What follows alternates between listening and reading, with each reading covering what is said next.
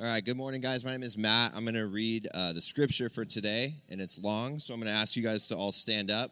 Uh, we're going to be in John 7. So uh, if everyone can stand and follow along with me here at John 7, I'm going to read it with as much uh, gusto or gusto as I can. So um, here we go. All right, John 7. After this, Jesus went about in Galilee he would not go about in Judea because the Jews were seeking to kill him. Now the Jews' feast of booths was at hand, so his brothers said to him, Leave here and go to Judea, that your disciples also may see the works you are doing. For no one works in secret if he seeks to be known openly. If you do these things, show yourself to the world, for not even his brothers believed in him. Jesus said to them, My time has not yet come, but your time is always here. The world cannot hate you, but it hates me because I testify about it and it worked and I testify about it that it worked that its works are evil. You go up on you go up to the feast. I am not going up to the feast for my time has not yet fully come. After saying this, he remained in Galilee. But after his brothers had gone to the feast, then also he then also went up. Thank you, Emery. Uh, not publicly, but in private. The Jews were looking for him at the feast and saying, "Where is he?" And there was much muttering about him among the people. While some said, He is a good man, others said, No, he is leading the people astray. Yet for fear of the Jews, no one spoke openly about him. About the middle of the feast, Jesus went up into the temple and began teaching. The Jews therefore marveled, saying, How is it that this man has learning when he has never studied? So Jesus answered them, My teaching is not mine, but his who sent me. If anyone's will is to do God's will, he will know whether the teaching is from God or whether I am speaking on my own authority. The one who speaks on his own authority seeks to own glory, but the one who seeks the glory of him who sent him is true, and in him there is no falsehood. Has not Moses given you the law? Yet none of you keeps the law. Why do you seek to kill me? The crowd answered, You have a demon who is seeking to kill you. Jesus answered them, I did one work, and you all marvel at it. Moses gave you the circumcision, not that it is from Moses, but from the fathers, and you circumcise a man on the Sabbath. If on the Sabbath a man receives circumcision, so that the law of Moses may not be broken, are you angry with me because on the Sabbath I made a man's whole body well? Do not judge by appearances, but judge with the right judgment. Some of the people of Jerusalem therefore said, It is not this is not this the man whom they seek to kill? And here he is speaking openly, and they say nothing to him. Can it be that the authorities really know that this is the Christ? But we know where this man comes from, and when the Christ appears, no one will know where he comes from. So Jesus proclaimed, and he taught in the temple You know me, and you know where I come from, but I have not come of my own accord. He who sent me is true, uh, and him you do not know. I know him, for I come from him, and he sent me. So they were seeking to arrest him, but no one laid a hand on him because the hour had not yet come. Yet many of the people believed in him. They said, When the Christ appears, he will do more signs than this man has done. The Pharisees heard the crowd muttering these things about him, and the chief priests and the Pharisees sent officers to arrest him. Jesus then said, I will be with you a little longer, and then I'm going to him who sent me. You will seek me, and you will not find me. Where I am, you cannot come. The Jews said to one another, Where does this man intend to go that we will not find him? Does he intend to go to the dispersion among the Greeks and teach the Greeks? What does he mean by saying, You will seek me, and you will not find me, and where I am, you cannot come? On the last day of the feast, the great day, Jesus stood up and cried out, if anyone thirsts, let him come to me and drink. Whoever believes in me, as the scriptures have said, out of his heart will flow rivers of living water. Now, this he said about the Spirit, whom those who believed in him were to receive. For as yet the Spirit had not been given, because Jesus was not yet glorified. When they'd heard these words, some of the people said, This really is the prophet. Others said, This is the Christ. But some said, is the Christ to come from Galilee? Has not the scripture said that the Christ comes from the offspring of David and comes from Bethlehem, the village where David was? So there was a division among the people over him. Some of them wanted to arrest him, but no one laid hands on him. The officers then came to the chief priests and Pharisees, who said to them, Why did you not bring him? The officers answered, No one ever spoke like this man. The Pharisees answered them, Have you also been deceived? Have any of the authorities or the Pharisees believed in him? But this crowd that does not know the law is accursed. Nicodemus, who had gone to him before, and who was one of them, said to them, Does, your, does our law judge a man without first giving him a hearing and learning what he does?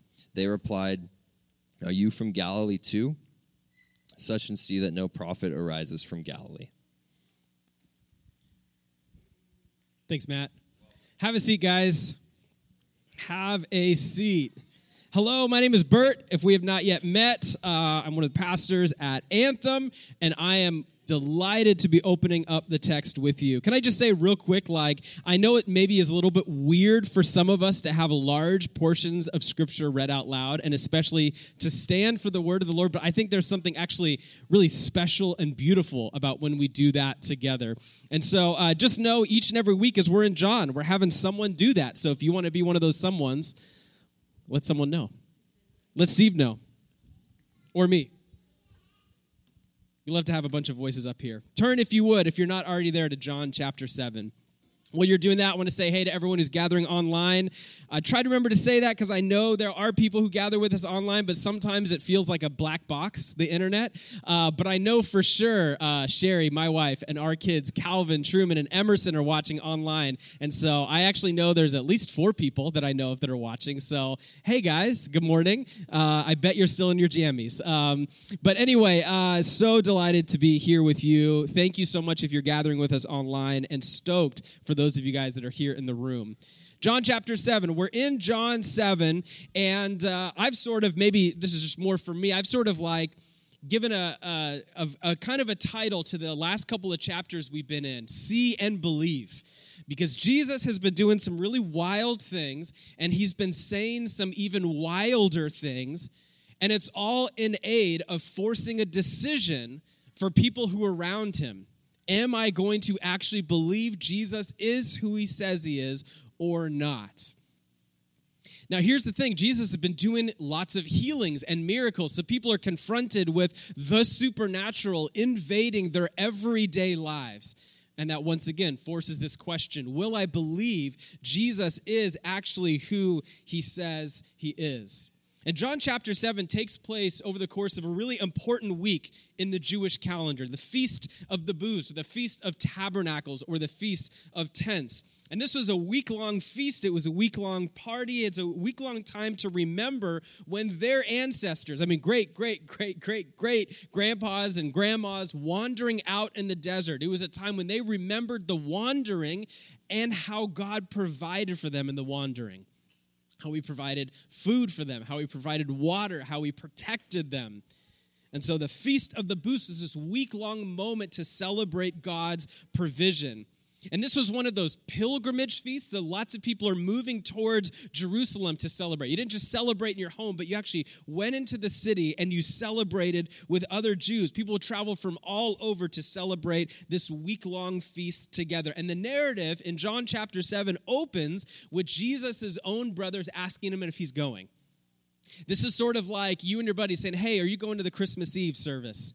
Are you going over to mom and dad's for, for dinner afterwards? What are you doing Christmas morning? This is one of those moments in the calendar for the Jewish people. And his brothers are saying, Are you headed up? Now, of course, the backdrop to that question is Jesus has been doing and saying some really wild things. And so in Jerusalem is a collection of a whole lot of people who have heard about him, who've maybe heard him teach or seen him heal, and the crowd is murmuring. People are wondering. People are talking about him. Is he here? Is he coming? Do you think he's going to come? What's he going to say? There's a stir about this Jesus. And as his brothers are asking him, there's almost, a, it's not just an ask, but there's like a bit of a, a push and a prod and a challenge to prove that he is who he says he is, as if his works weren't proof already, but to go public, basically. and say, Are you ready to go public with this whole Messiah business? His brothers didn't believe him, the text tells us. John makes a comment and says his brothers didn't actually believe. So this is not a good faith, are you going to Jerusalem? This is a, come on, bro, go show us who you really are. How many guys got brothers in the room? How many guys grew up with brothers? How many of you guys taunted brothers or got taunted by a brother? This is going on. Jesus had very real life brothers who were giving him a very hard time in this moment.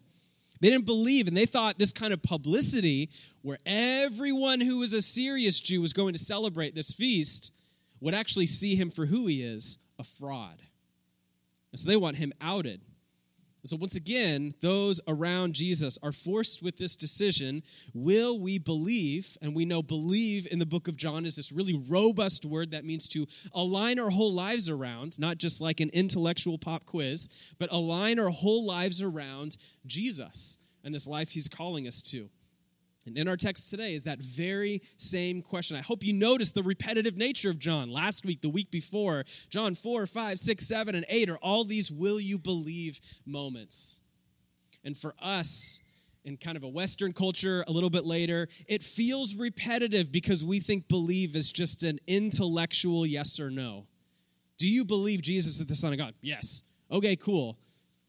That might have been a census question that you just answered. It's a form you filled out. It's a, oh, at least I'm in this group and not that group kind of moment.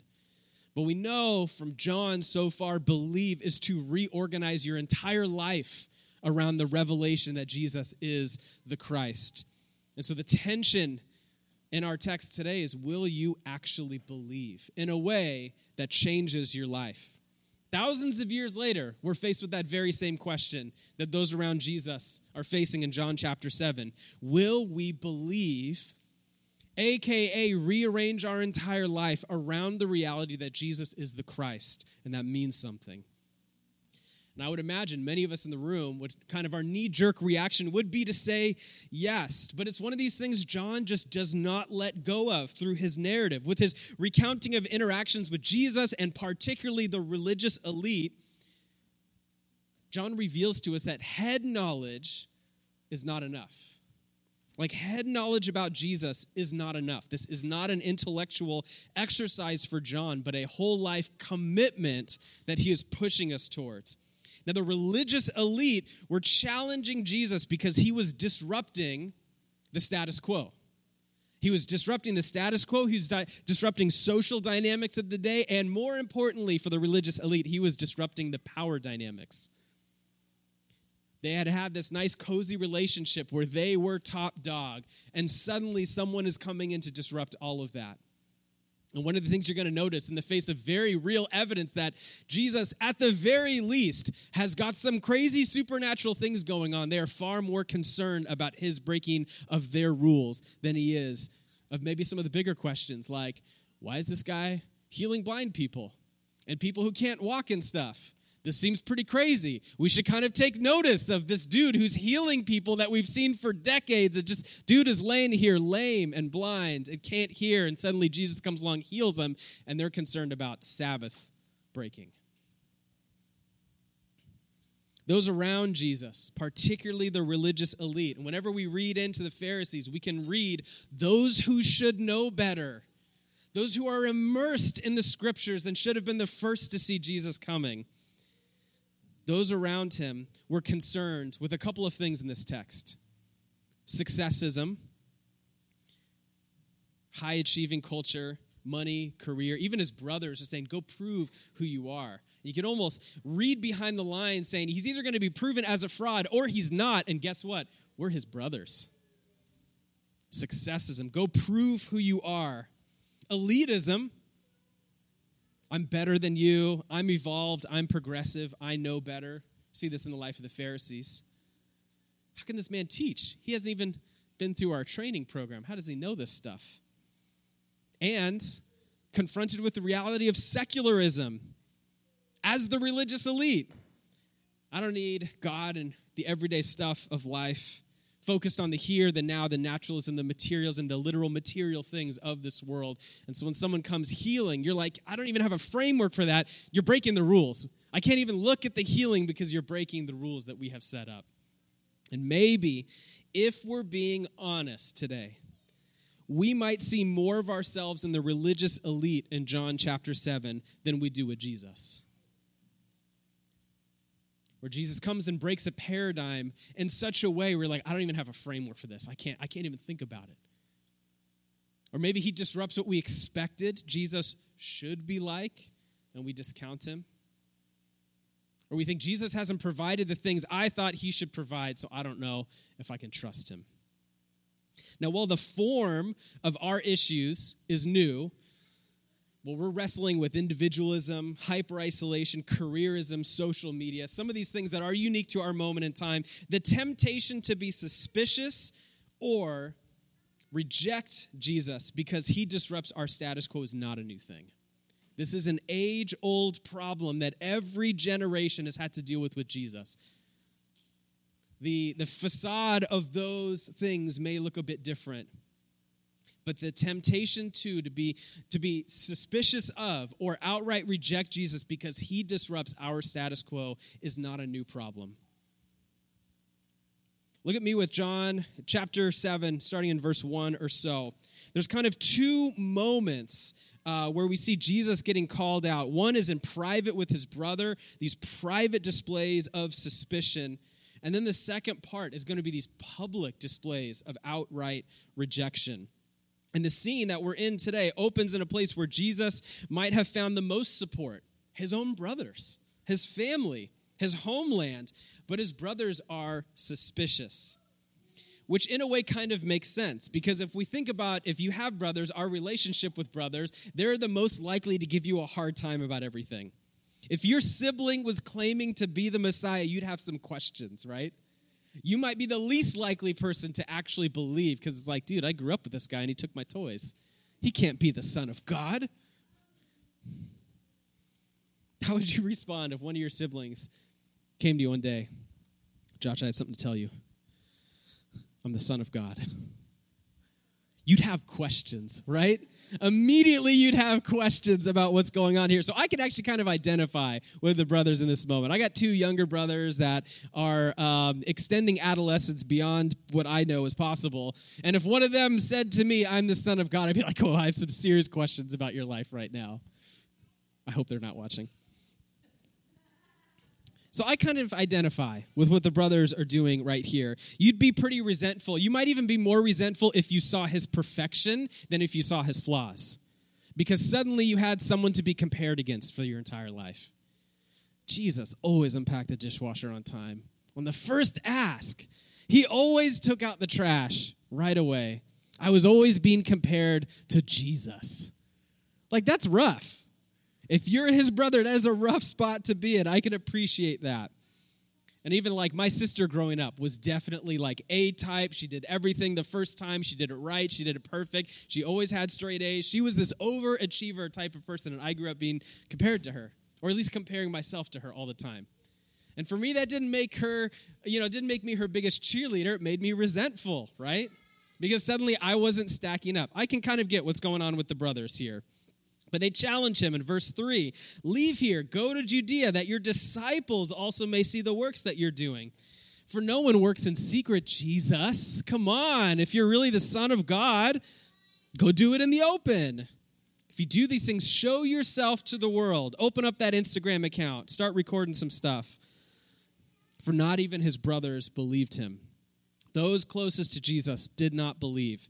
But their suspicion doesn't stay private, it goes public. Starting in verse 14, we have this long account of not just private suspicion, but public rejection of who Jesus is. He is the talk of the town, and clearly the disbelief was not limited to his own family in that private moment. But the whole of Jerusalem had heard about this Jesus and was evaluating, discussing, and debating who this Jesus is.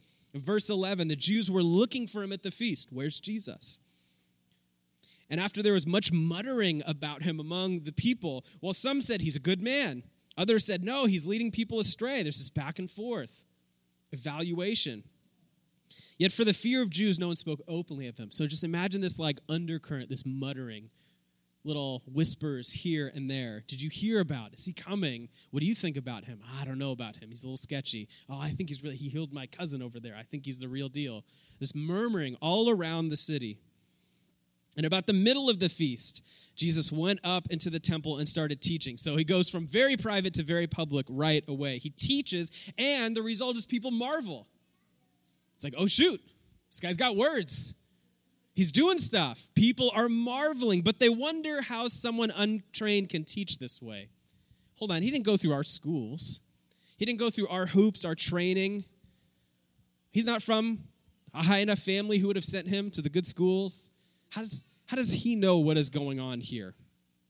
They wonder how someone untrained can teach this kind of teaching, and their elitism has been exposed and reaffirmed at the end of the narrative, where there's some bias against those backwater Jews from Galilee. They're up in the north, the rural territory. They're not down in the city center where we know better. They're out in the sticks. Galilee's like the Bakersfield of California. I don't know, man. Do they even have good schools out there? How does he know to be teaching this way? They're just kind of rednecks out there. So Jesus comes in from the backwater of Galilee to these high minded centers of power in the city for those who know better. Because they're enlightened, they're progressive, they've thought this out, they know better. And Jesus, not mincing words here, claims his teaching and authority comes not from himself, but from the Father. More fighting words from Jesus. And in fact, they've been missing the heart of the law for the letter of the law. This whole business about circumcision of Moses, Jesus is exposing right? That they're getting lost in the weeds here and they're missing out on what God is doing. And these interactions are enough to provoke the same question we've been asking for the last couple of weeks Is this actually the Christ? And if so, do I believe him? Is he the one everyone's been talking about and wants to kill him? What do I think about him? Some said he's a good man. Others said, no, he's leading people astray. What do I think about this Jesus? So they start in on their investigation. Where did you come from? Checks notes. Oh, yeah, Galilee. I don't think so. Nothing good comes out of Galilee. It's weird up there. You guys aren't as educated as we are. You guys aren't as cultured as we are. You guys aren't enlightened as we are. You have a little bit of a twang to your accent. I don't know about this. Galilee. And verse 27 But we know where this man comes from. And when the Christ appears, no one will know where he comes from. Okay, no one will know. So as Jesus proclaimed, as he taught in the temple, You know me, you know where I come from. But I've not come of my own accord. He who sent me is true, and him you do not know. Jesus is ratcheting things up here to level 10. He's saying, The God you think you know so well, you don't even know at all. Because if you did, you'd see me coming. I know him, Jesus says. I come from him, and he sent me. But Jesus doesn't really engage in this fact checking. There's more business about Galilee and Bethlehem at the end of the narrative. And if we actually knew better, if they actually did their fact checking, they'd know he actually was born in Bethlehem, fulfilling all these prophecies of old. But Jesus doesn't say, hey, by the way, guys, remember those prophecies from Isaiah? I actually fulfilled them. You should check your notes on that one. No, no, he doesn't even engage in the fact checking. But he goes right to the jugular and says, the Father has sent him. You should know better. He doesn't engage in the fact checking that would actually prove his claims. Instead, he redirects attention to the Father. And he says, Not only do you not understand where I come from, you don't understand where I'm going. Verse 33 I will be with you a little longer, then I'm going to him who sent me. Who is he talking about? The Father. I'm going to be with him who sent me. I'm going to go be with the Father. You will seek me and you will not find me where I am, you cannot come. And they still don't get it because they're asking, like, wait, where are you actually going to go where we can't find you? We got people everywhere. We can find you everywhere. They're still missing the big point here. They still don't get it. It's subtle, but notice how Jesus exposes here how concerned they are with the details, the letter of the prophecies and the law, that they miss what God is actually doing. They're so focused on these little intricacies that they actually miss Jesus completely. And instead of focusing on God, they're focusing on their little world. Those around Jesus missed him because they were focused on successism. Perform for us, Jesus. Go public, Jesus. Expose who you really are, Jesus. They're focused on elitism. Oh, he can't come from that place. He hasn't gone through our training hoops. He's not from the right place. So he can't be who he says he is. and secularism, missing the godly force for the worldly trees. Now, the question thousands of years later we have to ask ourselves after working through that narrative do we do the same thing? Do we continue to miss Jesus because of all these roadblocks we put in the way? Jesus' brothers wanted him to show off and prove who he was. And Jesus frequently confronts people who don't actually believe but are just looking for a sign, Matthew 16 tells us. How often do we do the same thing to Jesus? Okay, Jesus, I'll really believe you are who you say you are if you just like help me pay off this bill that just won't go away. I'll really believe if you just heal this ailment that's been plaguing me for years and years and years. How often do we want him to prove himself to us before we believe?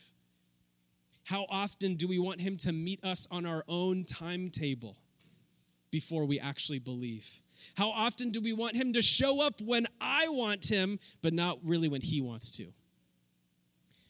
Come on, Jesus, I'm just in line at Prospect trying to get my coffee. I don't want to talk to the person next to me. Come on, I'm just trying to have a nice, polite Thanksgiving dinner with my family. I don't want to talk about the stuff that just got brought up. Come on, Jesus, I'm at work. I may get fired. How often do we want him to show up on our timetable? Okay, Jesus, you've got Sunday 10 to 11:30, but at 11:31 I'm out of here, and if you don't show up in that window, my stomach is going to get me out the door. How often do we expect him to overcome all our doubts and questions before we believe instead of meeting him in those doubts and questions? Where do we ask Jesus to prove who he is, just like his brothers? How about this issue of elitism with the Pharisees? The Jews in Jerusalem were offended and discounting Jesus because of where he came from and what he was like. Pharisees in Luke chapter 6 see Jesus heal someone, they're not so, uh, so much concerned about this person who could heal really strangely, but concerned that they're breaking the rules of how one should operate on the Sabbath. We know that from the New Testament, one of the primary pushbacks of those awaiting the Messiah was Jesus didn't fit their mold of the Messiah. They see this humble, homeless, itinerant Jewish rabbi and like, no, no, no, hold on. We need someone who's on a horse. We need someone who's going to like overthrow Rome. We need a political leader. We need someone who's finally going to bring about the right laws. And instead, this scruffy, humble, homeless, itinerant preacher is collecting disciples, casting out demons, and healing people. And people are like, no, I don't know about that.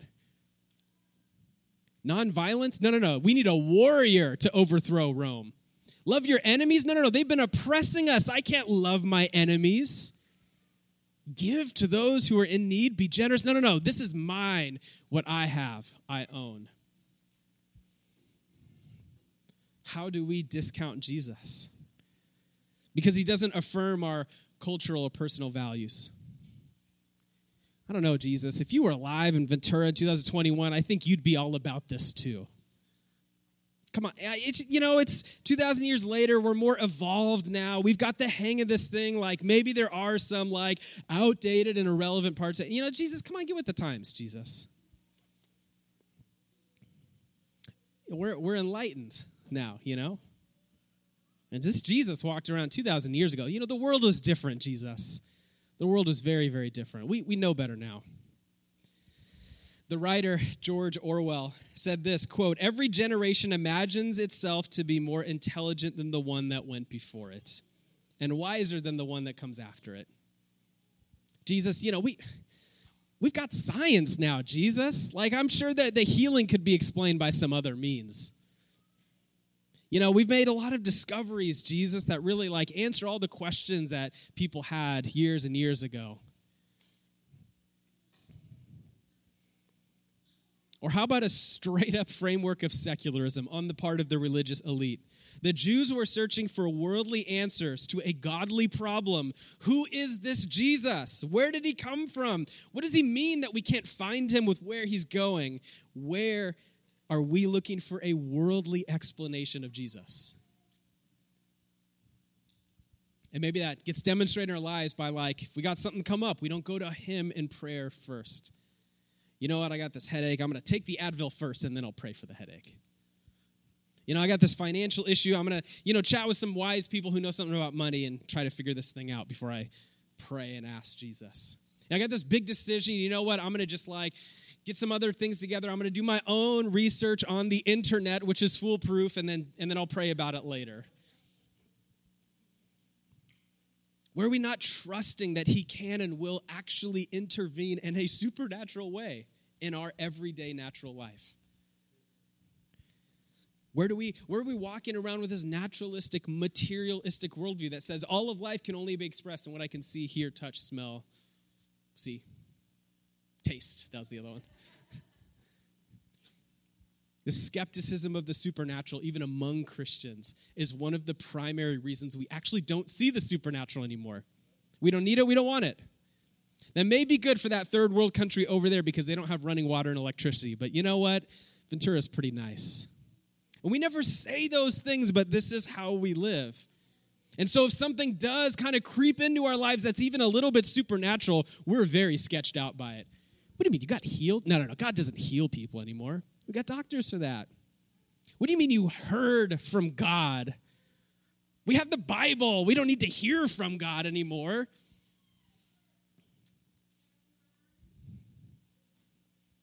Many of us fall into the same temptations and maybe even sinful postures as the religious elite Jesus interacted with.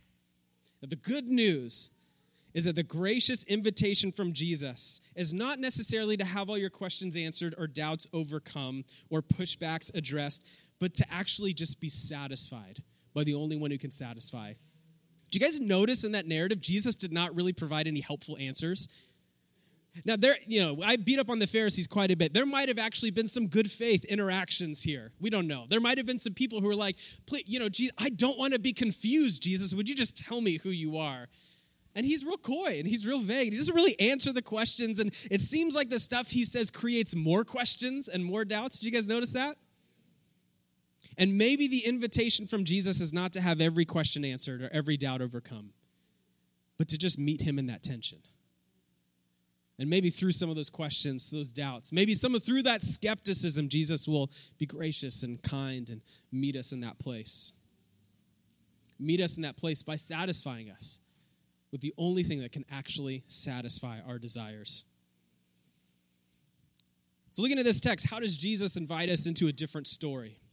And invites us to even maybe ask different questions. Instead of searching for the successes and prove yourself, the elitism, oh, I don't know about this, he doesn't look like the way I thought he would, or shaped by secularism that said God doesn't actually do stuff anymore, Jesus points to satisfaction as the answer the back end of the narrative is all about being sustained and satisfied by Jesus. Look at verse 37. On the last day of the feast, this is the climax of everything here. The great day, the text says, Jesus stood up and cried out, If anyone thirsts, let him come to me and drink. Whoever believes in me, as the scriptures has said, out of his heart will flow rivers of living water. This whole Feast of the Tabernacles and Booths is a bit of a callback to John's intro in John chapter 1 when he said, The Word became flesh and dwelt among us. That word dwelt can also be translated tabernacled. It's like the verb form of the place where God meets us.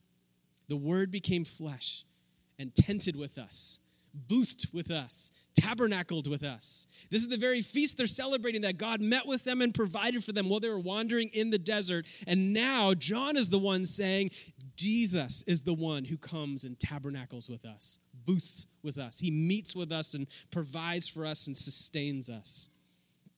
Jesus is the true and better tabernacle, John tells us, because he came and actually tabernacled among us, moved into the neighborhood, Eugene Peterson says in the message, and flesh and blood.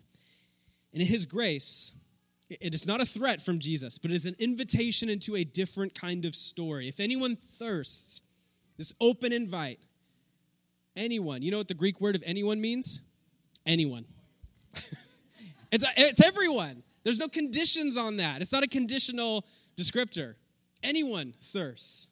Anyone thirsts. And this is called back to John chapter 4 and the woman of Samaria, where 13 and 14, Jesus said to her, Everyone who drinks of this water will be thirsty again. Speaking of this well right here. But whoever drinks of the water that I will give him will never be thirsty again.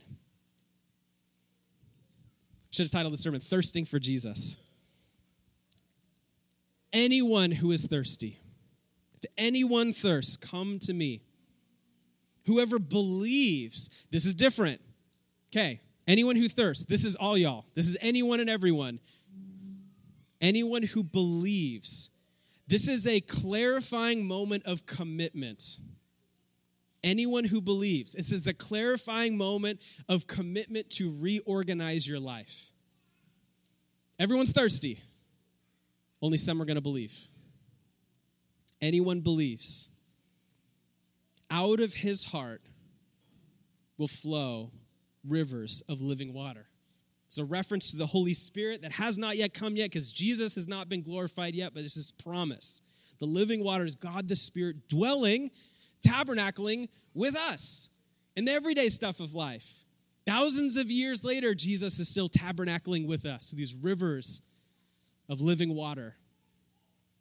Anyone is thirsty. There are rivers of living water up for grabs. What wedged right in the middle is whoever believes. A clarifying moment of commitment to reorganize your life around who Jesus says he is. For those, their thirst will be satisfied in the living water. That is the Spirit with you. For those who don't, you're going to be thirsty for a long time. You're going to be keep going to other wells that keep drying you out. You're going to keep drinking from stuff that makes you thirstier than when you started because you're looking for satisfaction in wells that are not Jesus himself. This is what Jesus is saying. You want to be satisfied? Come to me. You're still going to have questions. You're still going to have doubts and pushbacks. But you want to be satisfied? Come to me. You don't come to me? You'll be thirsty for a real long time. Jesus invites us to have our ultimate thirst quenched in Him and be filled with the Spirit so we can reorganize our whole life in pursuit of being with Him, becoming like Him, and doing what He did. But the story doesn't end there. With maybe, if we're on a first read, with an uplifting, albeit maybe a little bit vague encouragement to go and just believe a little harder, that would be a misunderstanding of what Jesus is saying here. As people around Jesus take his claim seriously, I hope you notice that from the text in John so far. No one's not taking him seriously. People are very much taking, him, taking his claim seriously and are maybe just deciding poorly in some circumstances. We see the fallout from such a sweeping declaration. The religious elite are clearly not buying it, but whatever their motives are, they are taking his claim seriously. And it said, there's division among the people. Others said, This is the Christ. Verse 41. But some said, Is the Christ to come from Galilee? And another rabbit hole to chase down. There's division among the people. Whatever their motives are, they're taking his claim seriously, and it's forcing a decision moment in their life. What do we think about Jesus? Are we taking his claim seriously? And if so, what is the life Jesus is calling us into?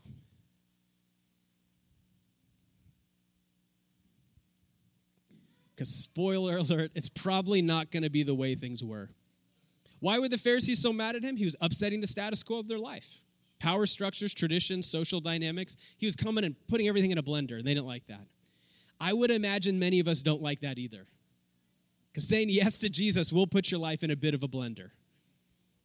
Some priorities are going to be rearranged in your life, some relationships are going to be changed. Do we want that? Because I guarantee we're all thirsty in the room. We're all looking for what satisfies. But not all will actually believe and reorganize their life around this radical commitment to Jesus and his life for us. I don't want to leave you hanging though. So, is there a practice or maybe a next step that could discipline us towards seeing Jesus for who he is and actually finding our satisfaction in him? So I'm going to assume 100% of y'all in the room and those of you watching online are on board and say, yeah, I actually want to be satisfied in Jesus. If that's not the assumption, I'd love to chat with you, but I'm assuming this is where we're at here, that we want something that will actually satisfy, right? We're actually thirsty and we're ready to say, yeah, Jesus, what does this actually look like? Is there something we can do to index our hearts towards a thirst for Jesus instead of the things of this world? I'm going to give you guys a practice here context, how do you start your day? Simple stuff here. If you've been hanging around me for any length of time, you're not going to hear anything new. I sorry. There's no new revelation here. How do you start your day? How do you start your day? Wake up. Do you have a phone near you? Do you have an alarm clock near you? Do you have a watch near you? Do you have kids? Are they interrupting you or are you getting up early? Do you have books, Bible next to your bed, or do you reach for your phone and start scrolling? What does the beginning of your day look like? What do you start filling your mind with right away? Emails, social media, texts? No, no judgment. Just curious. Actually, imagine you in your bed right now. What's next to you? Are you one of those people who, like, your spouse has to wake you up or you have the alarm and you're up first? Like, where, where are you guys at here? Because I, I think one of the, the way we start our day actually matters a lot. Because the daily battle for who gets your attention and affection does not start after that first cup of coffee when you're ready to engage the world. It starts when you do this. And there's already a battle for your attention and affection immediately.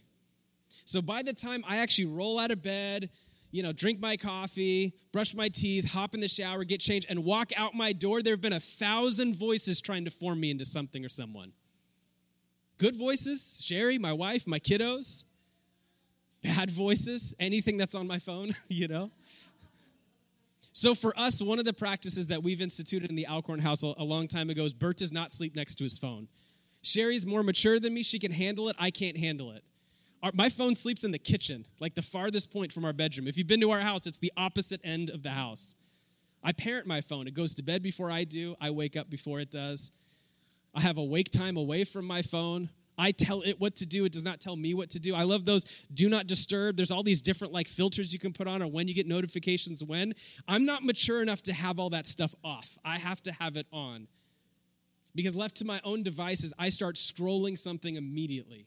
Emails, texts, news, social media, whatever it is. And I immediately start getting formed by all that stuff. Now, I know this may be a problem that is more uh, uh, uh, I don't know, painful or precise for my generation or maybe those who come after me. So, those of you who are wiser in years maybe are not prone to this as often, but how you start your day actually matters. So, how do we start our day where we can stay thirsty for Jesus and start our day with Him and have Him be the first voice that's forming us in the day? Okay, three levels right here. Starter, okay? If you're brand new to all of this, here's a starter practice before you get out of bed, and definitely before you look at your phone. Pray through Psalm 23 or the Our Father prayer in Matthew 6. Take one of them, write it on an index card, throw your Bible with you. Just, it'll take you like 30 seconds. This does not, I'm not talking about like an hour quiet time before you get up in the morning. I'm not talking about 4 a.m. wake up calls. Just let the first thing you do is be formed. Psalm 23 or Our Father prayer in Matthew 6. That's it. Pray through it. You can pray through it slowly, meditate, Cool. If you just want to like put it to memory so it's kind of rolling around your brain, that's awesome. Have it on a little index card, read through it. And that's it. If you want, have your Bible handy, write it on an index card, whatever. You can take your pray, uh, take your time, pray through each line, or just like have that be your regular rhythm. First thing, the Our Father prayer, Psalm 23. Starter. So if you're brand new to all this, that's a great place to start. Maybe more baseline, like especially you've been walking with Jesus for a little while. Start with a few minutes of listening silence. Wake up, read a couple of Psalms, write down a prayer you might have, spend time listening to God or what He might be saying or a passage of Scripture He might direct you towards. If you feel something welling up in your heart or prayer that needs to be prayed, pray it or write it down or any of that stuff. And then, you know, bonus, work through Psalm 23 or the Our Father prayer as well. All before you get up. Like, don't even take the covers off yet. Just lay there, A few moments of listening silence. The Our Father, Psalm 23, maybe a couple of Psalms. Write down a prayer. In practical, I'm talking like five to 10 minutes here. Not, not revolutionary. You're not becoming a monk and moving to a monastery, all right? Just five, ten minutes. Now, for those of you who already have a great rhythm and maybe you want to level up a little bit, start with a few more minutes of listening silence. If you can handle this, kind of discipline yourself to like actually be still and be quiet for an elongated amount of time. Maybe five, ten minutes of just silence, listening. Work through a Bible reading plan if you don't already. I kind of oscillate between uh, a couple. One is I'll read the Bible in a whole year, and a couple of us from our church are doing that together, which has been fun. We're in Luke now, which feels great. We spent like two thirds of the year in the Old Testament, and dude, hanging on to Jeremiah, I was like, oh, Lord, please help me. But we got through it. We're in the New Testament now, and it's beautiful. Kind of uh, when I'm not doing that on normal years, I'll start with a few Psalms and a proverb every single day. Not connected to anything I'm teaching or writing or training or anything like that. Just a few Psalms and a proverb be shaped by the word of God, direct our attention to Him, and pray through the Our Father in Matthew 6 or Psalm 23. Couple helpful practices. Customize whatever you want, but just a good starting point to discipline and index our hearts and minds to be shaped by Jesus.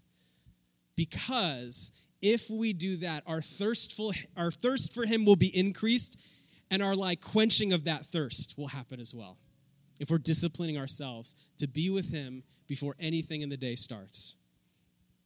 Now, because of the work of Jesus to bring us close to Him, we'll reconcile our relationship with God. A story like this, like Jesus here, doesn't have to strike fear into our hearts. We don't have to leave here like downtrodden and, and worried that we identify with the Pharisees and oh no, like we're stuck in this pattern of sinfulness or secularism or elitism or whatever. But because of what Christ has already done, a story like this spurs us on towards greater commitment to reorganize our life around following Jesus and having our ultimate thirst quenched by his presence. Because we know the work he has already accomplished has provided the Spirit in our lives so that we can engage him in this. So, this is not impossible. To be honest, it's just improbable that Christians will actually believe Jesus is who he says he is and will meet our satisfaction. Might I challenge you to not believe it's impossible, but to know it's improbable and fight the odds? Let's be a couple of churches here who are starting our day with Him, slowly growing our thirst for Jesus, trusting that He'll satisfy us. I'm going to pray for you. The team's going to come up and we're going to work through some response here. And if you would, wherever you're at, uh, just kind of have your hands open in front of you. This is just like putting your body in a receiving posture. Jesus, we want to receive from you. We do. We want to receive from you. And, and Jesus, we want to want to receive from you. We recognize that our desires are all disordered. We have all our priorities in the wrong places. So we want to receive from you, but help us want to want to receive you. Maybe even at the expense of something else. Maybe at the expense, something really small, of just like picking up our phone in the morning. Help us want to want you. Jesus, you promise that everyone is thirsty, everyone's looking for satisfaction and you promise that anyone who believes will be met with your presence. And so, Jesus, as we take a few moments in response of maybe reflection, maybe training our hearts, maybe singing these words, maybe out here like encouraged to go further, or maybe encouraged to start something, Jesus, I pray in your grace and your kindness that you would meet us here in this moment. That as we just direct our attention and affection to you, we would not leave unchanged. We pray this in the name of Jesus. Amen.